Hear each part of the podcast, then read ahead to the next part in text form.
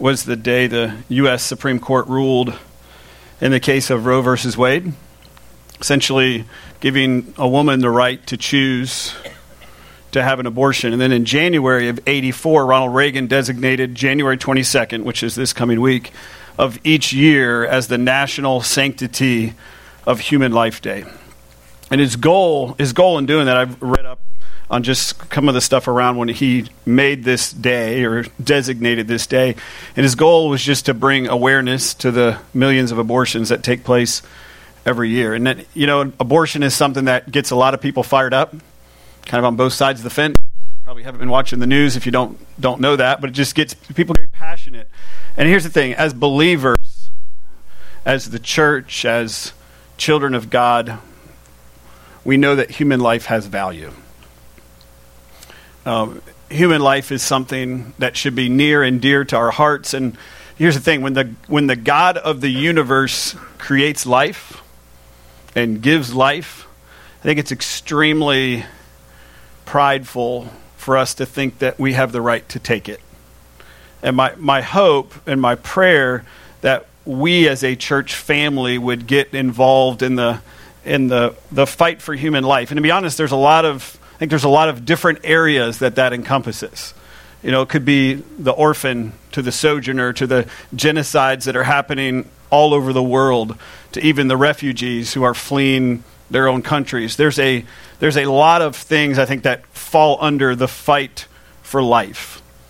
And you know, all of these struggles are important to the Lord, but specifically as it relates to the sanctity of human life, with that in mind, January 22nd, I would, I would encourage everybody in here to pray about how you can get involved. Um, for some of you, that might mean volunteering at a pregnancy care center. I was talking to a lady on Tuesday, and she said she wasn't going to be here today because she had to share with a church, another church in town, uh, because she works for a pregnancy care center, and they wanted her to come and speak and we have quite a few of those. So that we have we have a lot of connections with pregnancy care centers in town. So maybe that's your way of getting involved. And for others, it might mean being a foster parent. Right? For those those moms who go through with it and maybe have struggles in the home, maybe you're a foster parent. Maybe you uh, maybe adoption is one of your ways that you can get involved in the fight for human life. And you know, maybe there are others of you who your way of getting involved is just sharing your own story you know, it's so, uh, we don't know this, we don't think about this, but it hits so many people. I read something on Focus on the Family last week, and it said that 40% of the people who have abortions are actually involved in church. So, what that means is there's a lot of you here who have walked down that path.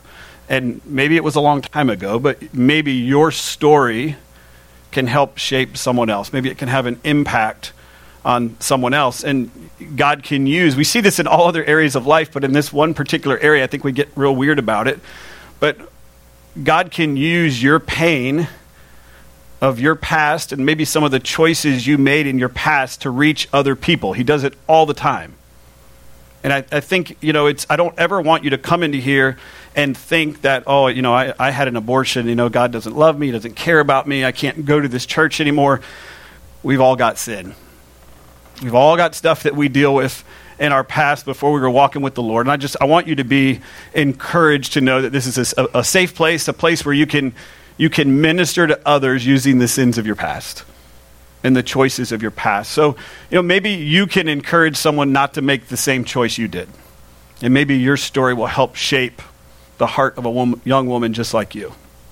And so I, I hope that this Tuesday and leading up to Tuesday, you're praying for that cause, you're praying for maybe the opportunity of how you can get involved. And for Courtney and I, you know, as we have, as I mentioned last week, if you weren't here, I mentioned this last week, but as we have walked through infertility in our marriage, you know, the whole sanctity of life thing is kind of taken on a meaning of its own.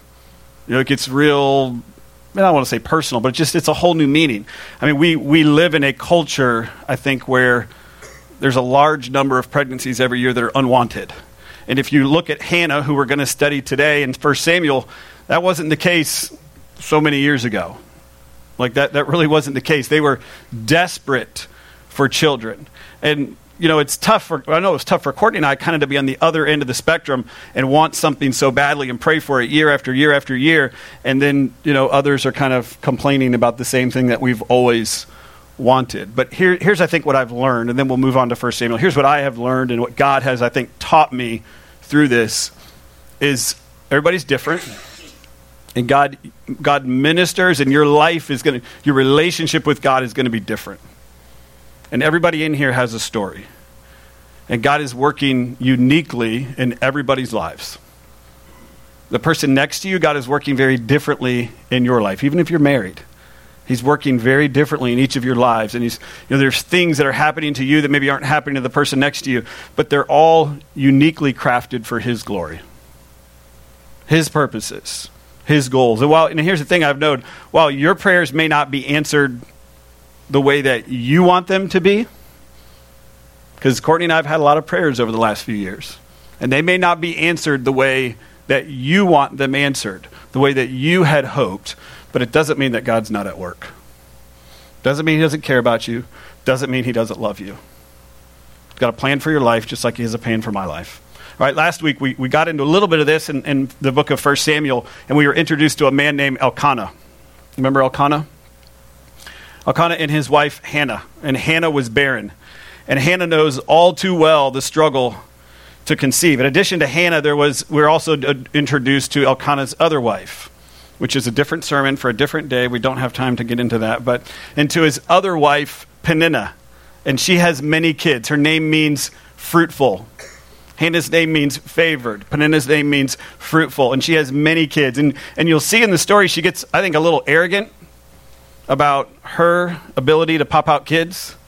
And you'll, you'll see that in the story, but she gets a little, you know, maybe a little prideful about her ability to pop out kids. And she says, and she's continually provoking Hannah about her barrenness, and we see it in 1 Samuel 1 6.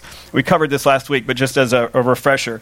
And her rival, talking about Hannah's rival, Peninnah, used to provoke her grievously to irritate her.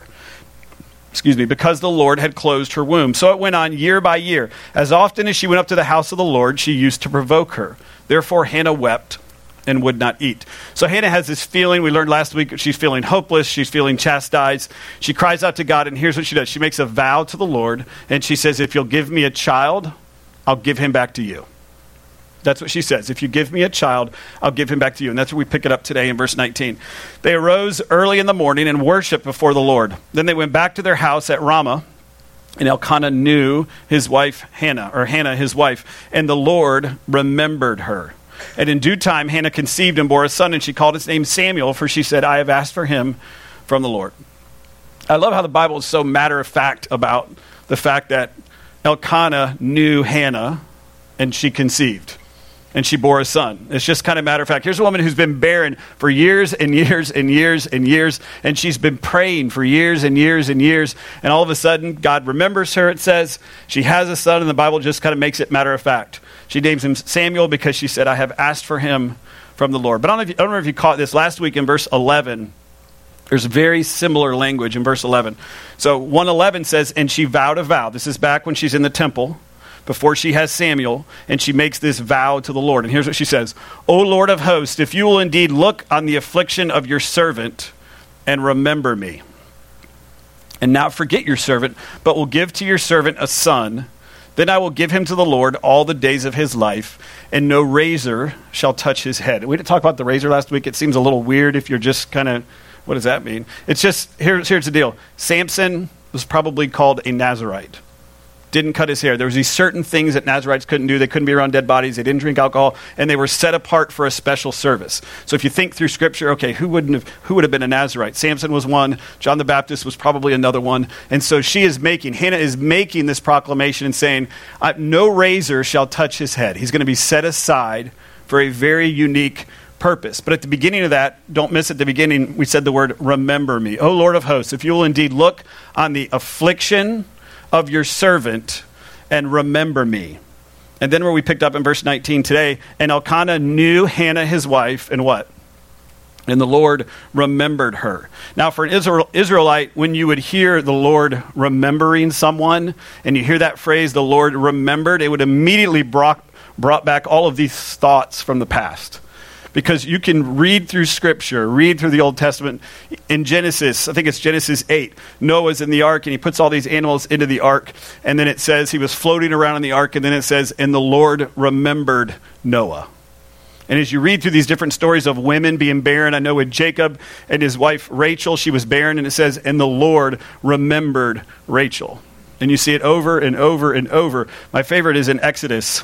You go to Exodus, when the people of Israel were taken captive as slaves, Exodus 2.23, it says, During those days, during those many days, the king of Egypt died, and the people of Israel groaned because of their slavery and cried out for help. The cry for rescue came from slavery up to God. And God heard their groaning, and God remembered his covenant with Abraham, with Isaac, and with Jacob. And God saw the people of Israel, and God knew. Then chapter 3 says, Then the Lord said, I have surely seen the affliction of my people who are in Egypt, and I have heard their cry because of their taskmasters. I know their sufferings. Listen to that. I have seen the affliction of my people. I have heard their cry and I know their sufferings. Do you believe that?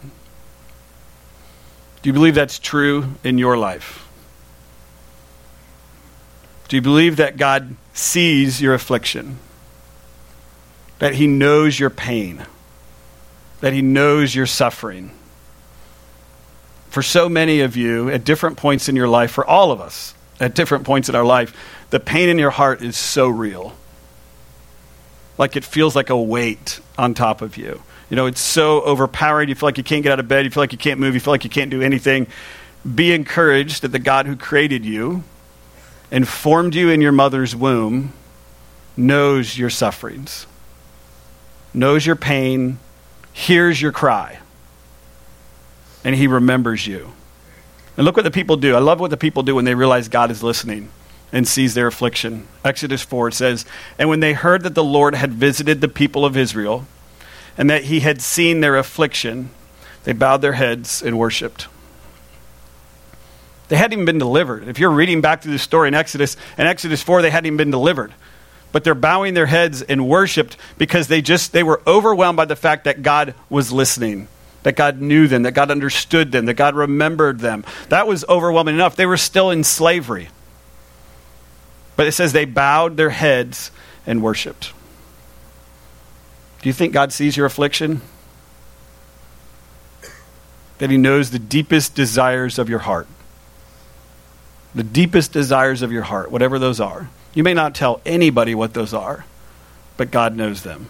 And that's really important. Even when your prayers aren't actually answered, and they're not answered the way you hope they had been answered, He's still God and he's still good. Um, many of you have asked kind of the story behind the adoption of our of our daughter Audrey. So I'm going to gr- give you a quick rundown, um, and because I, th- I think it's very important to to this particular story. But Thursday, this was Thanksgiving, so Thanksgiving's on a Thursday. The week before that, the Thursday of um, before Thanksgiving, I was in Virginia for work, and Courtney sends me a text, and I was going to include the text, but you know it's it's, it's irrelevant. But um, and she sent me this text, and I'm going to give you the sum of it. Just basically, it said, "I, you know, I've been praying about this for a while, and I'd really like to pursue the foster care process." Like I feel like foster care. This is what she says, are her words. I feel like foster care is really important. It's something that you know that God has given us the capacity to do, and I just think we should be involved in foster care. So I'd really like us to pray about being involved in the process. And she'd been praying about it, she said, for eight months. She just wanted us to be on the same page. She wanted me to know what she was thinking so that I, you know, maybe could get brought up to speed. Um, and so, uh, you know, it takes me maybe a little longer to get up to speed on some of these things. So I did what any good husband would do. And when you get a text like that, and I sent her the iMessage thumbs up, you know, when you can like thumb up a message, um, which apparently is not a good thing to do when the, when the conversation is very serious. Um, so, gentlemen, no thumbs up on important topics, all right? At least send an emoji or something more than just the iMessage thumbs up. Um, so anyway, you know, I said, okay, let's let's start. You know, we'll pray about it, think about it, and I did what most men do, and I took it and I put it back in that little compartment back here. That's reserved for things that I can pull out during prayer, and you know, then I won't think about it again. And so the next day, I'm still in Virginia, And Courtney calls me, this is Friday, and she says, So the craziest thing, the craziest thing just happened. I just got a call from an adoption agency wanting to know if we were interested in adopting. Okay, so this is Friday of the same week. And apparently, the woman who owns the agency was creating a plan. That's what you call it when a woman decides to give her child for adoption. It's, she just kind of puts together a plan. Um, so she was putting together a plan for a birth mom and was about to show her a whole bunch of profiles. That's the way U.S. adoptions work. Birth moms look at profiles, and they're the ones who decide who is going to raise their child. So she was going through, and the, the agency, the lady who owns the agency, always, she said, I always pray about all the profiles. Because I never want to hand a birth mom just a huge a bunch of profiles that I've never prayed over because I believe the Lord is sovereign and the Lord's going to know exactly which profile she needs to look at. And she said when she was looking through these profiles and praying through these profiles, our names kept coming to her mind. And which was weird because we weren't in the adoption process. We had started the adoption process two years ago and we had some behavioral issues with Isabella, and so we kind of put it on hold so for two years, we were, you know, just kind of sitting on hold. Um, and, you know, Courtney's telling me this, and I'm standing at a, an airline counter in Virginia, a Delta check-in counter, trying to get my bags in, and she's explaining all this to me. And it's probably good I was there because I didn't have any time to think. And I was just like, um, you know, I'm, I'm just doing the math. I'm like, are you sure we were the ones that kept coming to her mind. Like, are you? I'm, I'm, walking through this with Courtney. Are you sure that you know she was thinking of us and not somebody else? And you know, where Courtney's, a, I'm giving her a hard time, but she, you know, we get to the point where I was like, okay, I'm, I'm doing the math. There's 20 profiles this birth mom gets. If she happens to select ours, and we get to what's called, you know, kind of the next step of meeting the birth mom, obviously God is doing something. As if he already wasn't. You know, she tells me she's praying on Thursday. We get a call on Friday. And, you know, I mean, I'm a little slow. I've said that before. So we give the agency the green light. Okay, go ahead and include our profile. I'm going to give these to the birth mom. And so Sunday, Thursday, Friday, Sunday, the same Sunday when we were dedicating Isabella up here. And oddly, the same Sunday five years ago when our son Jaden's adoption was finalized in the courts um, or the same date, which is, I guess it's not odd. God's in control. Um, we get this call um, from the agency that the birth mom looked through all the profiles and she wants to meet us. So Tuesday, we went and met with this sweet lady who just said, This is what she said. She said, I'm going through some life changes and I'm just not sure I can give this baby the life that I want this baby to have. And she said, All I want to know from you guys is if you will promise to love her for the rest of your lives. And of course, who can say no to that? Um, so she, she was kind of explaining to us how it went down. And she said she went through all these profiles and she was like, you know, looking through them and rereading them and reading them and rereading them. And she finally came to kind of put the top two or three that she thought would be maybe the right profiles. Like, and was, I mean, I can't even fathom that, that process, like what's going through her mind. But she said, I put them kind of in order of one, two, three. This is who I would like to raise my child. This is who I'd like to home because she lives with her mom. She said her mom got home from work and she gave all the profiles to her mom. And she said, All right, mom, I want you to go through them and I want you to put them in order of who you think, you know, we should go with. And of course, as the Lord would have it, her mom put them in the exact same order as she did. Um, and it's, you know, it's, here's, here's the thing I've come to realize there's so many more crazy parts to that story, and I'm gonna, just going to stop there for the sake of time. Um, Courtney, maybe she'll write a blog or a story one time, but there's like it's 10 times crazier than the little bit I just told you, and it's very clear to see how God was at work. And God is moving things, and God is orchestrating things.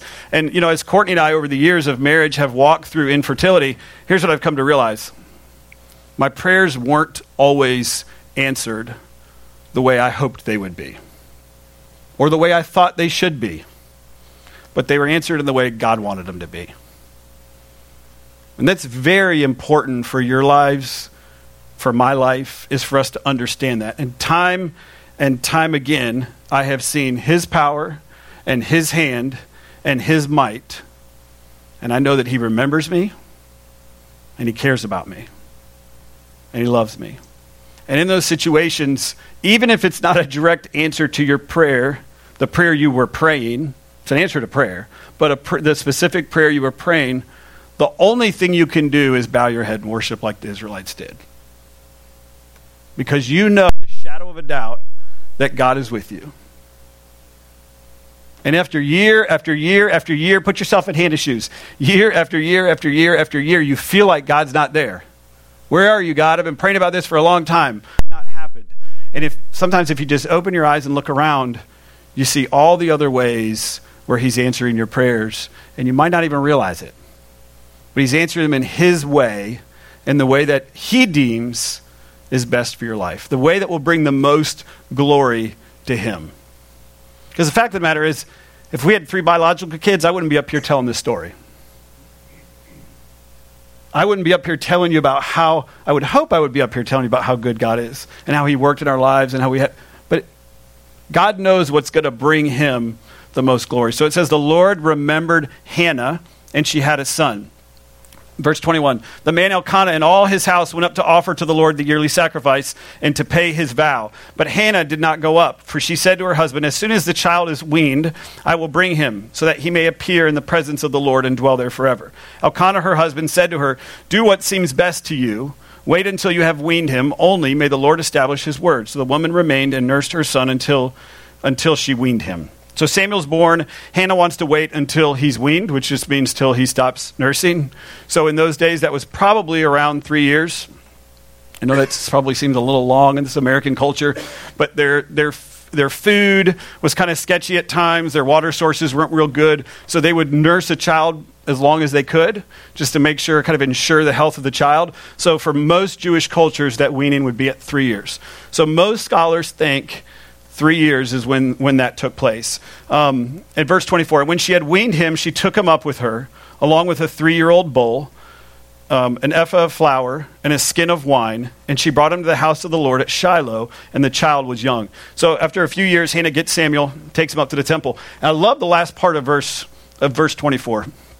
Nothing in Scripture is there by accident. Right? Read that last phrase. And the child was young. The author wants you to feel the weight of the statement. You can easily just move right over it and move to the next section if you're just trying to, to breeze through Scripture. But it says the child was young. And we read it just like, eh, the child was young. But this is when she, this, she made her vow. The author wants you to feel the weight of the vow, the weight of the sacrifice. He's a little child. And she's not taking him to some convent or some monastery. She's taking him to the tabernacle, and the tabernacle is a mess. The priests, they're a mess. Remember when she was praying that she would have Samuel, and the priest assumes she's drunk? Says, Why are you drunk? Get, get yourself together. All right, this is the kind of environment she's bringing young Samuel to. And you have, you know, next week we're going to read chapter, the end of chapter 2. Eli's sons actually sleep with the women who come to the door of the tabernacle. She knows all this. This is the environment she's bringing this child to. I'm going to ask my little Isabella to come up here. She usually doesn't agree because she gets really scared, but we're going to do it anyway. come here, babe. come here. Your brother would love this. So, this is Isabella. Are you scared? All right, you can go. So, but what, seriously, watch her run watch her walk away. That's how old Samuel would have been. Can you imagine a woman bringing her child to the temple? Can you imagine her walking away from the temple, probably getting the same reaction that we just saw? Why are you leaving? Why are you leaving me here? Where are you going? What is happening? I don't understand this. Three years into loving a small child. But here's the deal she trusts the goodness of God, and she knows no matter what happens, He is in control. Doesn't matter what environment he's going to, doesn't matter what happens. She knows that she has made a promise to the Lord, and He is in control. And that's, man, it's tough. I was holding Isabel at home, and she didn't act like that, but I was holding her at home and just trying to understand the weight of the sacrifice, Try to understand the weight of bringing your child and leaving your child at the temple after so many years of caring for that young child. And it's just, it's, it's hard to fathom. You can only do it if you trust the Lord and you know He's in control. That's the only way that that makes sense. Verse 25. Then they slaughtered the bull and they brought the child to Eli. And she said, Oh, my Lord, as you live, my Lord, I am the woman who was standing here in your presence praying to the Lord. For this child I prayed, and the Lord has granted me my petition that I made to him. Therefore I have lent him to the Lord. As long as he lives, he is lent to the Lord. And he worshiped the Lord there. So they sacrificed a bull, which would have been a pretty large sacrifice for a family back then, but it was just to show the gratitude, to show how thankful she was for this child. And she continues her sacrifice. I love that it says, and they were and he worshiped the Lord there. Like there's there's a spirit of worship going on both in Hannah. Most scholars think Eli is the one they're referring to, but there's a spirit of worship that's happening. We're going to see that in the next chapter, chapter 2, the first 10 verses. And here's what I love. She sings a song to the Lord, a song, a prayer, whatever you want to however you want to call that and we're going to read through it continuously. We're not going to stop and break it down, but we're just going to read through it in one chunk. But here's the weird thing about it when I read it, it doesn't strike me as someone who's singing about the fact that they conceived a child and the Lord gave them a child. Like it's very, it seems very. I don't know. It just seems very different to me. There's phrases like, the bows of the warriors are broken. The Lord will judge the ends of the earth. He will give strength to his king. And you know, it's kind of hard to, I think, to wrap your mind around why it's written this way. But I think the important thing as we read through it to understand is Hannah knew God was at work in her life. She knew there was a bigger picture going on. It's like you, if you went to the mission field and you felt like God was calling you to the mission field and you were about to go, you, I, don't, I don't think your prayers would be about your sacrifice, what you're doing, you know, the heartache you might endure. I think when you're heading to the mission field, it's a bigger picture.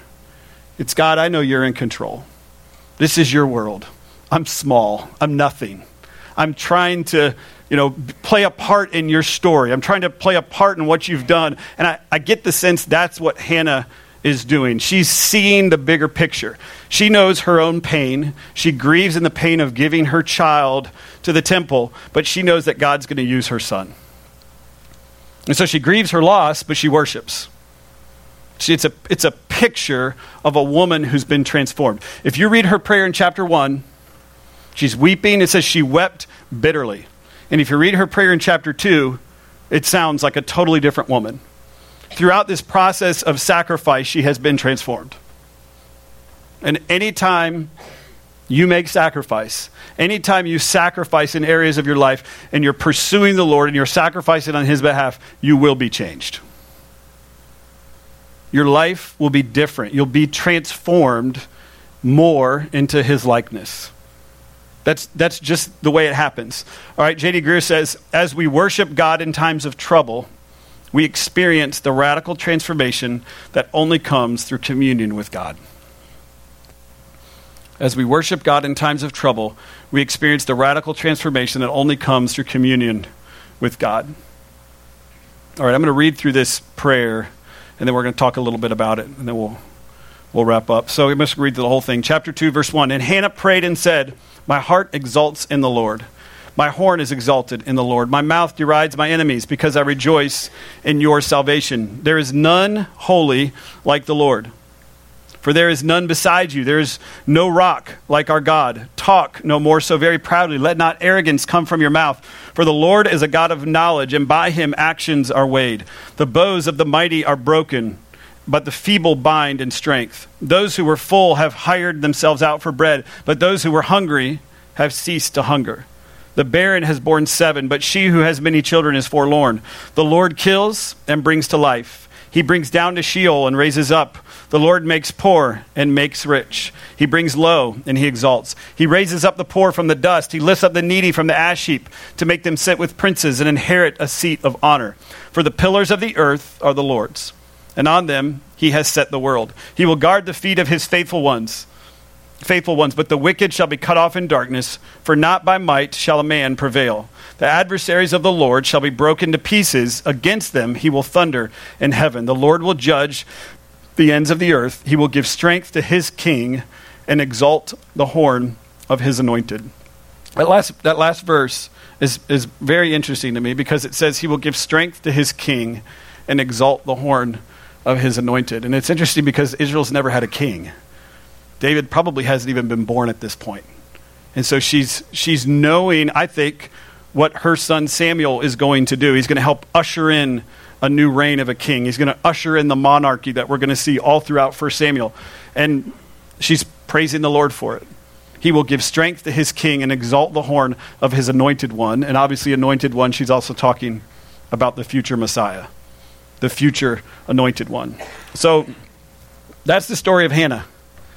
After this chapter, she gets one more blip on the radar at the end of chapter 2. But after these two chapters, we don't hear from Hannah ever again. Like that, that, that is her story. And the crazy thing is, the impact of her story, I think, has gone on from generation to generation to generation. And you hear the story of Hannah told over and over again. Her faithfulness to prayer, her faithfulness to the Lord, her willingness to follow through on her sacrifice. And one of the things I love, I think, about her story the most is her diligence in prayer set into motion all of these events. You know, her son Samuel would go on to help turn around the nation of Israel. He would anoint King Saul, he would anoint King David. And you read all the other things that Samuel did. What if she had never prayed? I'm not saying the Lord wouldn't have raised up somebody else, but what if Hannah had never prayed? What if she had you ever think about that? What if she had never what if the longings of her heart were just that? They never materialized into a crying out to the Lord. What if they just stayed right here? And I think so often we can get to the place in our lives we're just not sure God can come through. I know I've been there. I'm talking to myself. Oh, that God, that's just too big. There's no way you could answer that prayer. There's no way you could allow me to have a child. There's no way you could make an adoption happen in three weeks. Two different times. Like there's this this kind of I just I, I, I don't I don't even know why I would give you these things. You know, are you holding on to something that you should be giving to the Lord? Deep, deep, deep down. Nobody even knows it's there except you, and it's a desire that the Lord has placed in your heart. And you just don't know if you want to pray about it. My let Hannah, let me say it this way, let Hannah be an example of what it looks like to beg God year after year after year to move on your behalf. Let the story of her prayer life, let the story of her seeking the Lord challenge you to pray. I don't know if you've picked up on this, but as you read through Scripture, there's quite a few women who are barren. Even the, you know, if you, I mean, we go all the way back to the patriarchs, Genesis 12. God comes to Abraham, says, Abraham, I'll make you a great nation. I think it's Genesis 15, he actually says that. But I'm going to make you a great nation. Abraham doesn't have any kids. Abraham and Sarah are barren. And it would be a long time before they actually had a child. And they have a child named Isaac. And Isaac grows up, and Isaac marries a woman named Rebekah. And they would be married for 20 years before they had a child. They were barren for 20 years. And finally, they would have Jacob and Esau. And then Jacob grows up. Jacob marries Leah, and then marries Rachel. And Rachel was barren for a very long time until she had Joseph.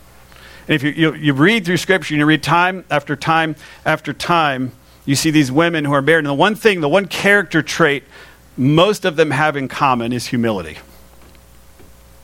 And that's, that's a character trait we should all have in common. But it's an understanding that the only one who's capable of answering my prayer is the Lord. It's a complete trust and dependence on Him. And if you fast forward to the New Testament to Luke 1, there's a woman named Elizabeth. I love the story of Elizabeth because she's also barren. Okay? And if you remember the story, her and Zechariah have been have, trying to have a child for many, many years. And they, it says they're advanced in years. All right? Zechariah is a priest. And one day he's going to the temple and they need to give the offering, the daily offering, and the, the lot fell on him. And that's like a once in a lifetime opportunity. So he gets all excited, Zechariah does, and he goes into the temple and he goes to offer you know, the altar of incense, and it says an angel appears to him, Luke 1. But the angel said to him, Do not be afraid, Zechariah, for your prayers have been heard, and your wife Elizabeth will bear a son, and you shall call his name John. And he will have joy and gladness, and many will rejoice at his birth, for he will be great before the Lord. If you keep going, verse 17, he says, This child basically will be set apart. Most scholars think he'll be a Nazarite, just like Samuel and he'll prepare the way for a king. Samuel prepared the way for King David. John the Baptist prepared the way for the Messiah. John the Baptist for King Jesus. So Elizabeth gets pregnant, and about six months into her pregnancy, she gets a visit from another mother. Do you remember the story? She gets, a visit from Mary.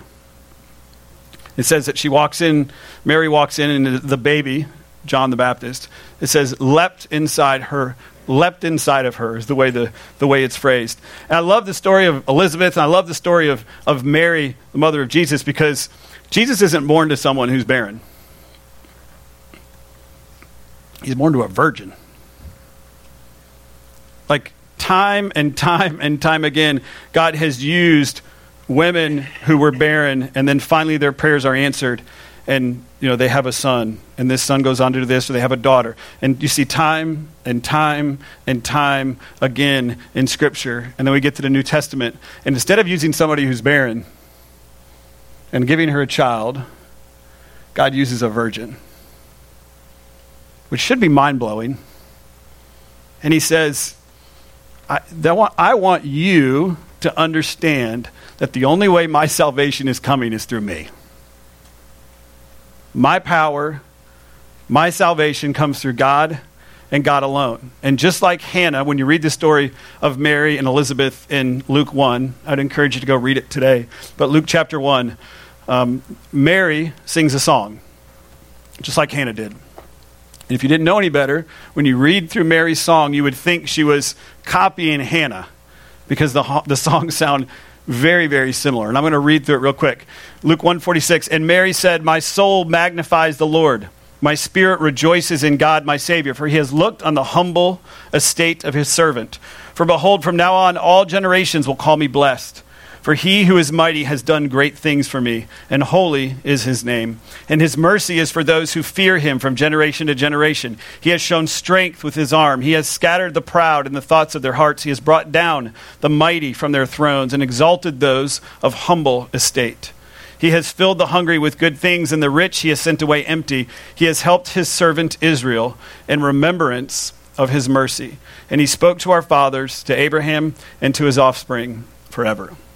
It's crazy to me to think that this same Mary, who's in this moment with Elizabeth, and they're together and they're celebrating, and she sings a song of happiness, that 33 years later, she'll be standing at the foot of a cross and she'll watch this same son die. And Elizabeth, in a very similar matter, will know that her son, assuming she was alive, was beheaded. And this, these moments of joy, these moments of, I mean, it's just crazy to think that Mary is standing at the foot of the cross and she's watching him die, watching Jesus die for the sins of the world. Paul describes it to the church at Philippi like this He says, Have this mind among yourselves, which is yours in Christ Jesus, who, though he was in the form of God, did not count equality with God a thing to be grasped, but emptied himself by taking the form of a servant and being born in the likeness of men and being found in human form, he humbled himself by becoming obedient to the point of death, even death on a cross. And I'm pretty sure Mary never imagined in a million years that God's plan for redeeming the world would come through the death of her son. I, I, don't know that she ever thought of that. I don't know that we know if she ever thought of that. But I, I, just can't imagine she would have ever thought of the moment she's singing that song of praise that that would have happened. But God's plan to bring the world into a relationship with Him rarely happens the way we think it should. It involves barren women, involves fruitful women, involves rich people, involves poor people, single people, married people, people with kids, kids without kids. It involves families who have a ton of kids and families who have lost kids and understand the pain of losing a child. It involves you, it involves me. And everybody has a story. And I can assure you the pain of your story, the, the suffering of your past, you know, at some point in your life, there will be pain, there will be suffering. But here's what I want you to remember as we close God loves you, and He remembers you. Just like He remembered the Israelites, just like He remembered all those barren women, just like He remembered Noah when he was in the ark. He knows your affliction. He knows your heartaches. He knows the deepest desires of your heart. And just like Hannah, he hears your prayers. That's who he is. He's a good God. We're going to take communion in a few minutes. The guys are going to pass it out.